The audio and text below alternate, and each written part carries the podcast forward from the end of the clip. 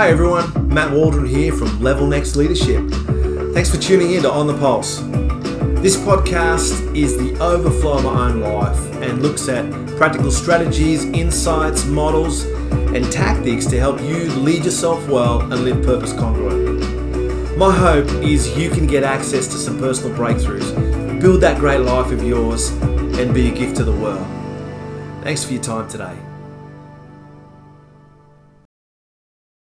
Well, welcome back everyone. Thank you for turning up to part two of Trust Yourself to Trust Others. In part one, if you haven't listened to that, go back and hear that, because we talked about what it means, what a person who trusts themselves kind of looks like, what what us a lot of the symptoms of a dysfunctional, unhealthy, dynamic relationships.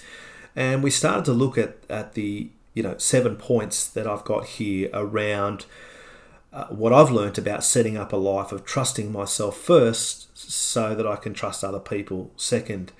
And the point number one where there was relationships are a life currency. Point number two was, you know, get your expectations into reality about your relationships with people. Number three was, um, you know, discerning and verifying instead of judging. And today we're looking at point number four, which is do the maths in your relationships. So what do I mean by this? Uh, sometimes I think relationships are a bit of a mathematical equation. What I mean by that is you can ask yourself in any relationship you're in, am I a plus and adding value? Or am I a minus? Am I taking away? Am I a divider, gossiping, you know, being deceptive? Or am I multiplying that relationship and multiplying the good things? And these mathematical equations can work for both positive things and negative things as well. And so I think it's a really good thing to ask yourself and to do the maths in your relationship and say, am I being a gift to that person or the, these people that I'm in a relationship with? Or am I being problematic? And so again, I always talk about Um, doing the personal adult development improvement work, the becoming work, because the more we do this, the more we can add value, the more, and, and in this, this relationship mathematical dynamic, sometimes we do have to take away, we have to subtract certain people out of our lives.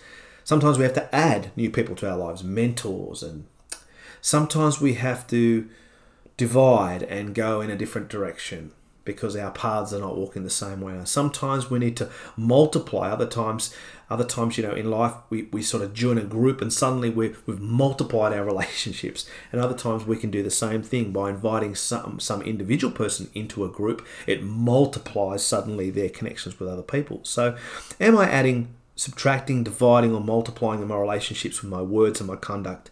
So the simple question to you is, do I... Do you, do I add, subtract, divide, and or multiply in, in the relationships with our words and actions and conduct? It's really simple.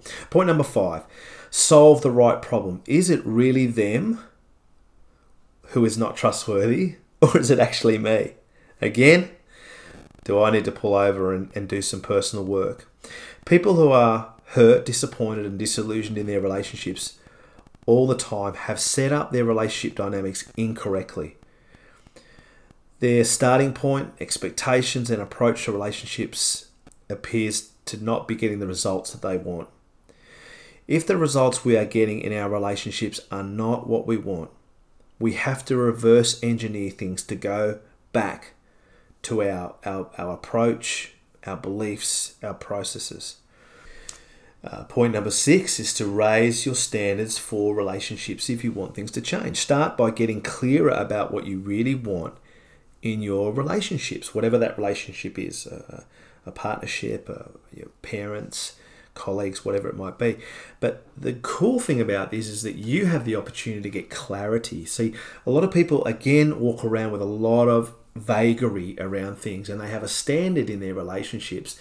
And that standard may be quite low. They may tolerate a lot of garbage and a lot of rubbish. And, um, you know, for me, I have quite high standards in my relationships. I, there's things that I will tolerate and just let go through to the keeper. And there's things I'll just let go and things I'll forgive automatically. But there's a lot of things that actually are deal breakers to me, and I know what those things are. And so I would rather walk alone for a period of time than compromising with low quality relationships. You know, when we decide to be on autopilot in life, we have set a standard. You see, we are the ones who create the lid for our wellness, our, our relationship quality, the success, the fulfillment in our place. The good news is that we can lift it higher. To set a higher standard for yourself does not mean you are ungrateful, but the exact opposite. To be honourable in life and to yourself means we tremendously value what we have been given. The gift of life is not to be treated lightly, but to be nurtured, invested, and given back to the world in a unique, positive form. To show up as an interesting and person, you know, adds value to other people and generates and helps them to become interesting people as well. What happens if we decide something is absolutely a must in our lives? It means we have raised our standards and drawn a line in the sand that we are not going to live at that uninteresting, unhealthy level in our relationships anymore. We are not going to be attached and investing in relationships and projects and events that take away our energy and dull, dull our senses, cause us to feel obligated and expected. None of those things. What happens when we cut off any of these possibilities? We decide that we are not going to be boring, dispassionate, automatic people anymore. And this is what Tony Robbins says about this. When we raise, when you raise your standards and turn shoulds into musts, we are making our inner shift to take control over the quality of, of your life. Any area you are not getting what you want is because you haven't raised your standards. That's Tony Robbins. So this works for relationships, right? Um, you got to get clear about that stuff. The sixth one is about owning our power. And this is a really important one. When we're giving our power away to other people, you know, that just betrays ourselves and we start to not trust our ability to be able to bounce back or have boundaries or say what we need to say or remove ourselves from the situation or, or, or whatever's going on. And so it's a big topic in itself. So what I'm going to do here is I'm just going to read something from uh, Melody Beattie's book, The Language of Letting Go. And it's a recovery-focused book, which is quite awesome when it comes to owning our power. And it's on page two hundred thirty. It's called Owning Our Power.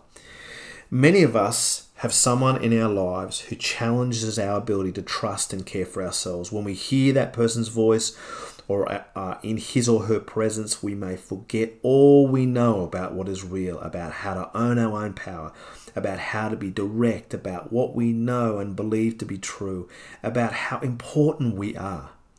We give up our power to that person. The child in us gets hooked in a mixture of powerful feelings, love, fear, or anger. We may feel trapped and helpless or so att- attracted that we can't think straight. That there may be a powerful tug-of-war between our feelings of anger and our needs to be loved and accepted, or between our head and our heart. We may be so uh, intimidated that we revert to our belief that we can't react or respond to this person any differently than we have. We get hooked. We don't have to stay under a spell. We we start by becoming aware of the people who hook us and then accept that. So you and I know when we give our power away because we can feel that insecurity rising up. We can feel the other person getting inflated in our lives. We start to live, lose our sense of reality, our sense of value, all those things begin to happen. So we give our power away, which means we can be self-aware, know when it's starting to happen, and put in place some things that that just push pause on that and bring us back to where we're meant to be. Point number seven is what I call the relationship dynamic triad, which is, if you imagine like a stool, you have connection, One one leg, you have protection, another leg, and you have investment. And on those three legs, you know, a great relationship can sit on on those three ideas. So this part of connection, protection, and investment, this is what I think about when I talk about setting functional boundaries. I think about these three concepts in one. A lot of teaching out there around personal, professional boundaries, it often will start with the protection piece. You know, you've got to guard, you've got to protect, you've got to... And it creates a really weird thing. I see these three dynamics playing at the same time, because for me, when I meet someone, I want to find the closest point of healthy connection I can have with that person. So it's like your finances. You know, a lot of people approach their finances with, oh man, you know, we're struggling in our finances. And the first thing they do is they go to their budget and cull the budget. Well, that I think that's a, a backward step. What you would need to do is just say to yourself, right, when you look at your budget, you need to say, I need to earn more income. If I earn more income, that means I don't have to change the budget at all. So it's a little bit like that with me. I start with connection rather than protection, but they're all a package deal. It's not one or the other. It's about connection, protection, and investment. So let me talk about connection here. There is a lot to say about the idea and concept involved in being connected to another person. Some are obvious and some are less obvious. When it comes to relationships, connections have a lot to do with the idea of rapport, flow, common purpose, safety, disclosure, assured trust, effective communication. There is a lot of complexity involved in being connected. For example, the word disclosure means the action of making new or secret information known about my reality. This chosen vulnerability creates connection and intimacy, which is into me, you see. A key thing to understand about connection is it's about the exchange of realities. My reality, my thoughts, my views, my feelings, my agendas, ideas, dreams, plans, choices. I share those things to a certain appropriate level with you. You do the same. So the better we know ourselves, the more self-aware we are, the more we trust ourselves, the better we are with sharing our reality with others to create those healthy connections. To own our own reality means that there is self-discipline in place in what and how we express our reality. So connection happens when there are appropriate levels of sharing with each person's reality. Connection on its own is not enough. We also need protection, safety, and discernment and verification. And we need to choose that this relationship is worth investing in to make the relationship thrive. So here it is, the connection piece is there, the protection piece is there, and the investment piece is there, and the three are working in together. So the protection, the word protection means a person or thing that prevents someone or something from suffering harm or injury. In creation, we have this amazing analogy of personal protection through our bodies, working on a cellular level. It is called the semi- I can never say this word, cerebral membrane or reverse osmosis. In effect, In effect, it's a protective boundary. So on a cellular level, we have in the cell that it is programmed to live healthy and life. And in that cell, it will push out things that are, are not very good. And then it will filter with a, a membrane around it. It will filter things wanting to come into that cell, and it will push them away if they're not healthy, or it will absorb them and let them in. So that's our outside world, right? Someone wanting to share their reality with us. Well, we've got to filter to decide whether or not what they're sharing and what they what what they what the sort of connection they want with us, is it going to be adding value and healthy for me, or is it going to be not? And so I find this on a prof- profound that on a cellular level that um, that this protection is there. And the thing about protection and personal boundaries, for someone, if you're out there and you really struggle with personal and professional boundaries, you've got to understand that this tells me something about your beliefs. It tells me something about your level of self-esteem. It tells me something about your value. It tells me about something of your the, the worth opinion you have of yourself. You see, we only ever protect what we love we, and, and value. And for people who, who come to me, like I shared with that guy in the podcast number one, I mean, to me, the the amount of oversharing and the amount of pushing on me his reality and then trying to force me to share and the same level of reality was just so unhealthy. And I actually feel really sad for people. I really feel in my heart for people who struggle with personal boundaries, because it tells me that they don't think they're really worth protecting. And so I role model to them how to do it, and I will even explain myself sometimes to help them get access, because I want them to value themselves. I want them to live from the inside out. I want to role model that for them. And so protection is a really amazing way. Sometimes just being silent and saying, I really hear that, and just letting people talk, and then looking at your watch and removing yourself when you need to. If it's getting too intense, that's the best thing you can actually do. The other analogy is obviously planet Earth is very, very valuable. And what does it have around it? It has an ozone layer around it. It has a protective membrane around it that stops bad things coming in and allows great things from, from, from happening there. So this is a whole big topic in itself, this whole area of personal and professional boundaries, and I encourage you to have a really good look into this yourself, because they reckon it's around about eighty-seven percent of dysfunctional relationships are directly correlated with the quality level of a person's personal professional boundaries. So it's really food for thought there. You know, as a child, we learn this right up front, don't we? Kids just say no. No is the first word children learn, because it's about boundaries. They're communicating to us, you know, that they are valuable, they are precious, they are important, because that's the way we're born. We're born with full self-esteem.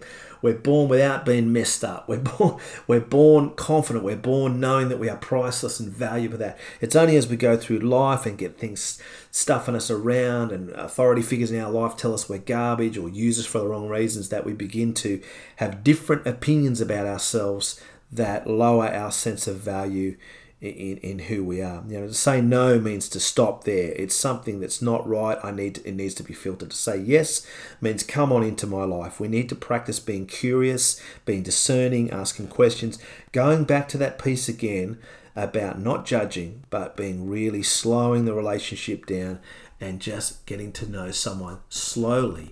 Please do that. And you'll prevent yourself ninety percent of suffering in relationships, I promise. So as we can see, it builds on itself with connection and getting to know someone as we're protecting ourselves and their other person's protecting themselves. They're protecting their reality. I'm protecting my reality, and we're choosing what we share and what we don't share and all that. And then, of course, as that's forming and taking place, then we begin to move into this space of investment. And I know it's a business word, but I think it's a really, really good word for understanding Um, and asking some of the right questions about this, about our relationships. Now, this area grows as we go along in our relationship and build trust, this area of investment. We start to ask questions as to the nature of a relationship. We get to know the person. We get to see what they're interested in, what their purpose is, what they like, what they don't like, what their struggles are, what their successes are, and all that. And we begin to sort of look at this relationship and begin to discern and verify, is this a win-win relationship? Am I investing in them? Are they investing in me? Is this a two-way street? Is this a one-way street? Is this a good deal for me, a bad deal for them? You know, is this individual person or is this group? You know, what, what what's it like? Is is it good for me? Is it good for them? What are the results? What are the behaviors? What's sort of happening? And that's why I'm saying, please slow your relationships down. Be discerning. Be verifying. Don't be allowing your emotions just to run everything. Keep your brain and your heart in check and moving them together.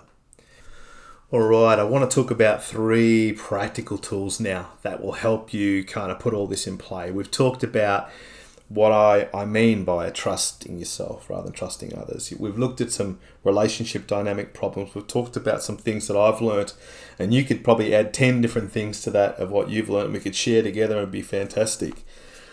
But here are three things that I've found really helpful for me. So the first practical tool to help you trust yourself, you know, live from the inside out, so that you can be a trustworthy person and you can actually trust other people no matter how they're behaving. Number one, detach in love. On page two hundred thirty-eight of Melody Beattie's book, The Language of Letting Go, she says, she talks about detaching in relationships. When we first become exposed to the concept of detachment, many of us find it objectable and questionable. We may think that detaching means we don't care. We may believe that by controlling, worrying, or trying to force something to happen, we're showing how much we really care. We may believe that controlling, worrying, and forcing will somehow affect the outcome we desire. Controlling, worrying, and forcing don't work. Even when we're right, controlling doesn't work. In some cases, controlling may prevent the outcome of what we want from actually happening. As we practice the principle of detachment with the people in our lives, we slowly begin to learn the truth. Detaching, preferably detaching in love, in a relationship, in our relationship behaviors, works. We learn something else too. Detachment, letting go of our need to control people and situations, enhances all of our relationships. It opens the door to be the best poss- for the best possible outcome. It reduces our frustration levels and frees us and the others to live in peace and harmony. Detachment means we care about ourselves and others. It frees us to make the best possible decision. It enables us to set the boundary we need to set with people. It allows us to feel, have our feelings, and to stop reacting and initiating a positive course of action. It encourages others to do the same, to have their feelings and to have their reactions. It allows our higher power to step in and work. I mentioned in episode one a guy who was really oversharing with me, and I valued him a lot, and I gave him about ninety minutes of my time, and I started to look at my watch and I decided to detach. I said to him, mate, I really got to get going. You take care. And I detached, and I detached in love. I didn't do it disrespectfully. But I tell you something, I promise you that in ten to fifteen minutes at the starting of that conversation, if it had become really, really unhealthy, and if it was triggering me about some of my personal issues in a really big way, I would have looked at my watch. I would have even pretended that I got a phone call from my wife and that I needed to go. Sometimes you just need to detach and get out of the situation, because detachment means you're now going back to your own reality. You're taking self-control, you're looking at yourself, and you're able to get the perspective that you need to then make the decisions. Often when we're in the midst of difficult relationships, it's very hard to make the right decisions. It's very hard not to get hooked in. It's very hard not to get... So this detaching in love, I encourage you, please look it up a bit more. It's an amazing recovery technique that helps us step back into our reality and own our own self and get self-control. It also encourages the other person to do the same. You know, the other person's problems are their problems at the end of the day, and my problems are my problems. We can help each other solve them, but we do not want to be codependent in that process. This second one's a bit more strategic. So that detaching in love is a momentary thing that you can do, that you can practice in your life. The second one is about setting appropriate boundaries with people in our lives. And there's two keys here. Number Key number one is this. We choose where people are placed in our levels of connection, not them. Let me say that again. We choose it, not them. You know, there's no excuses. Blood-related, long-time friend, a long-time colleague, whatever. We get to choose where people are placed in our life, how close, how distant, where they are, where they're not.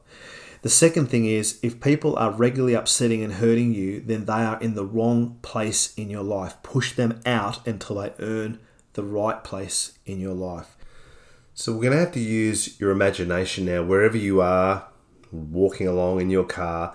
This is an exercise that I encourage you to do every six months. And you've got to imagine it wherever you are right now. But if you are sitting down, I want you to get two bits of paper, two blank bits of paper, a red pen and a blue pen. So on the first page, the first page with a blue pen, I want you to write down all the names of the people who are in your life.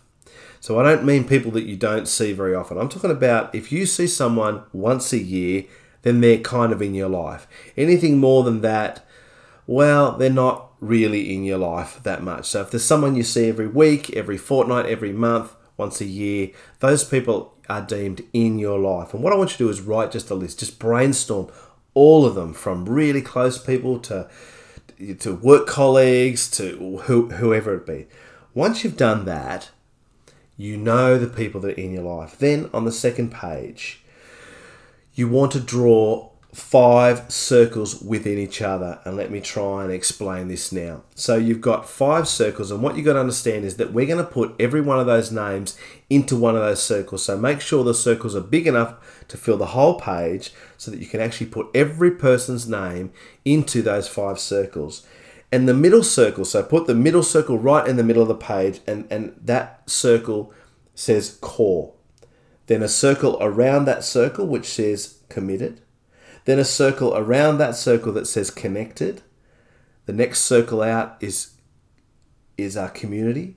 And the next circle out is crowd. So core, committed, connected, community, crowd. Five circles on your page, big enough to fit all those uh, people there. So before you start putting people's names in the circles, let me explain what, e- what each one of these circles really means.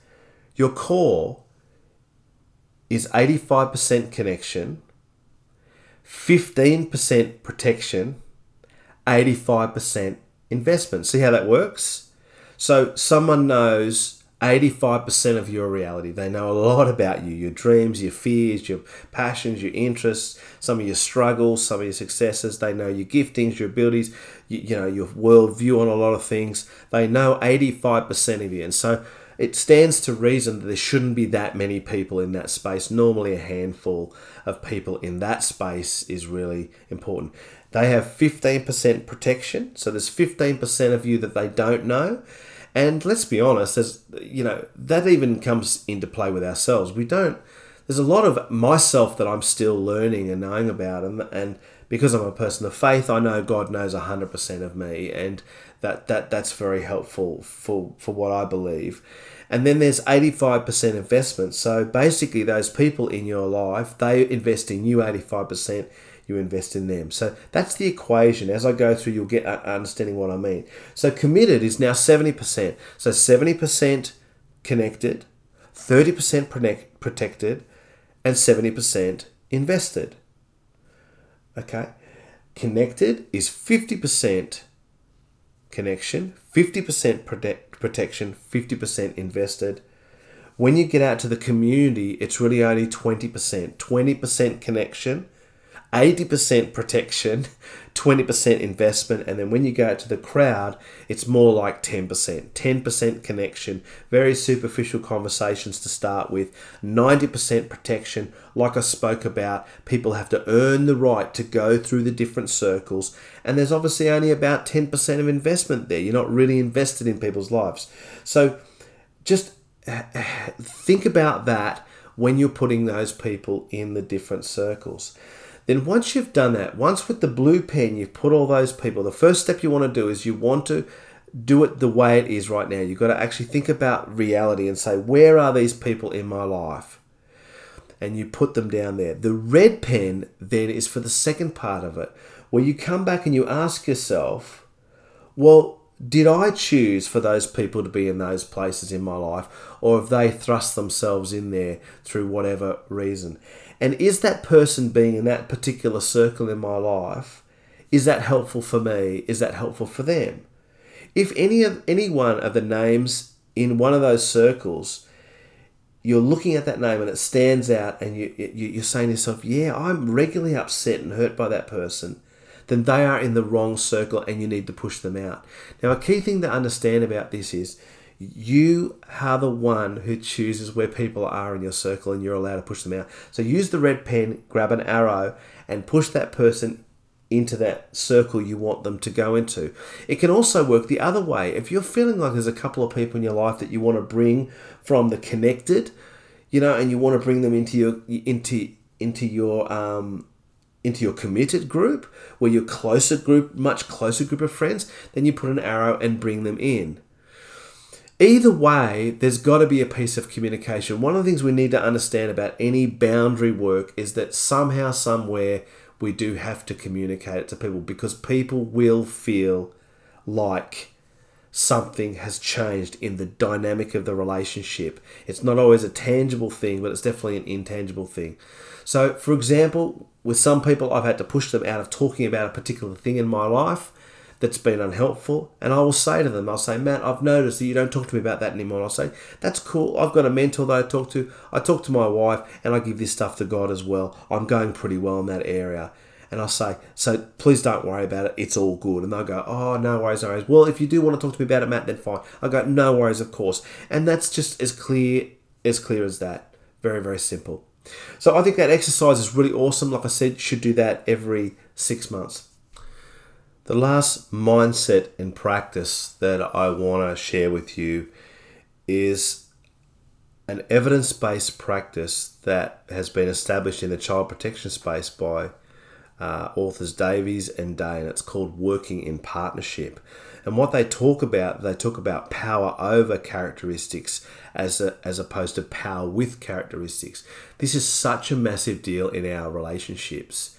You know, when it comes to trusting ourselves to trust others, if you're a power over person where you see relationships in a hierarchical way, where you're the boss, you know, if in a workplace, you love to be called that, or, you know, if you're someone in your personal relationships where you have a bit of a messiah complex, you're a power over person. And I need you to use your imagination again here, because I'm going to read two columns out.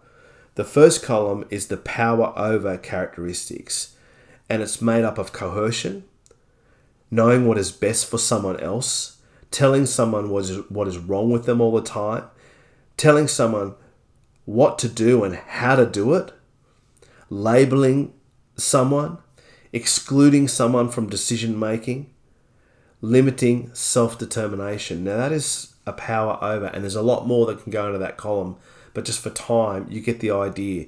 It is a power over someone else. And it comes out of massive insecurity. It comes out of people who feel like they don't have a lot of control, so they've got to use all sorts of um, power games to get over the top of another person, to control them, tell them what to do, um, and it's just a really unhelpful relationship dynamic, which breaks trust with yourself because you're not doing the work you need to do to be secure and and and and um, you know, working through your insecurities. And on the other hand, it do, it's not helpful for other people either. It doesn't mature anyone in that dynamic. But the power with characteristic is consultation and collaboration. People know themselves better than anyone else. No one can really know how someone else feels. People know best what helps them change and what does not. Respect for uniqueness and diversity. People make sense of their experience in their own way. Respect for the right to self-determination. Now, that's a really maturing way of doing relationships. It builds trust for yourself and trust for others. Everything that we've talked about today are practices, techniques and paradigms. We have to put them into practice. The more we practice these things, the better we progress, the more we improve, the prouder we are when we look in the mirror, and the more we can add value to the people around us that we love. Until next time, I'm always cheering you on. Take good care of yourself. Bye for now. Thanks for being here today. If you would like to get in touch and find out a bit more about me and what I do, please visit level next leadership dot com. Until next time, I'm cheering you on.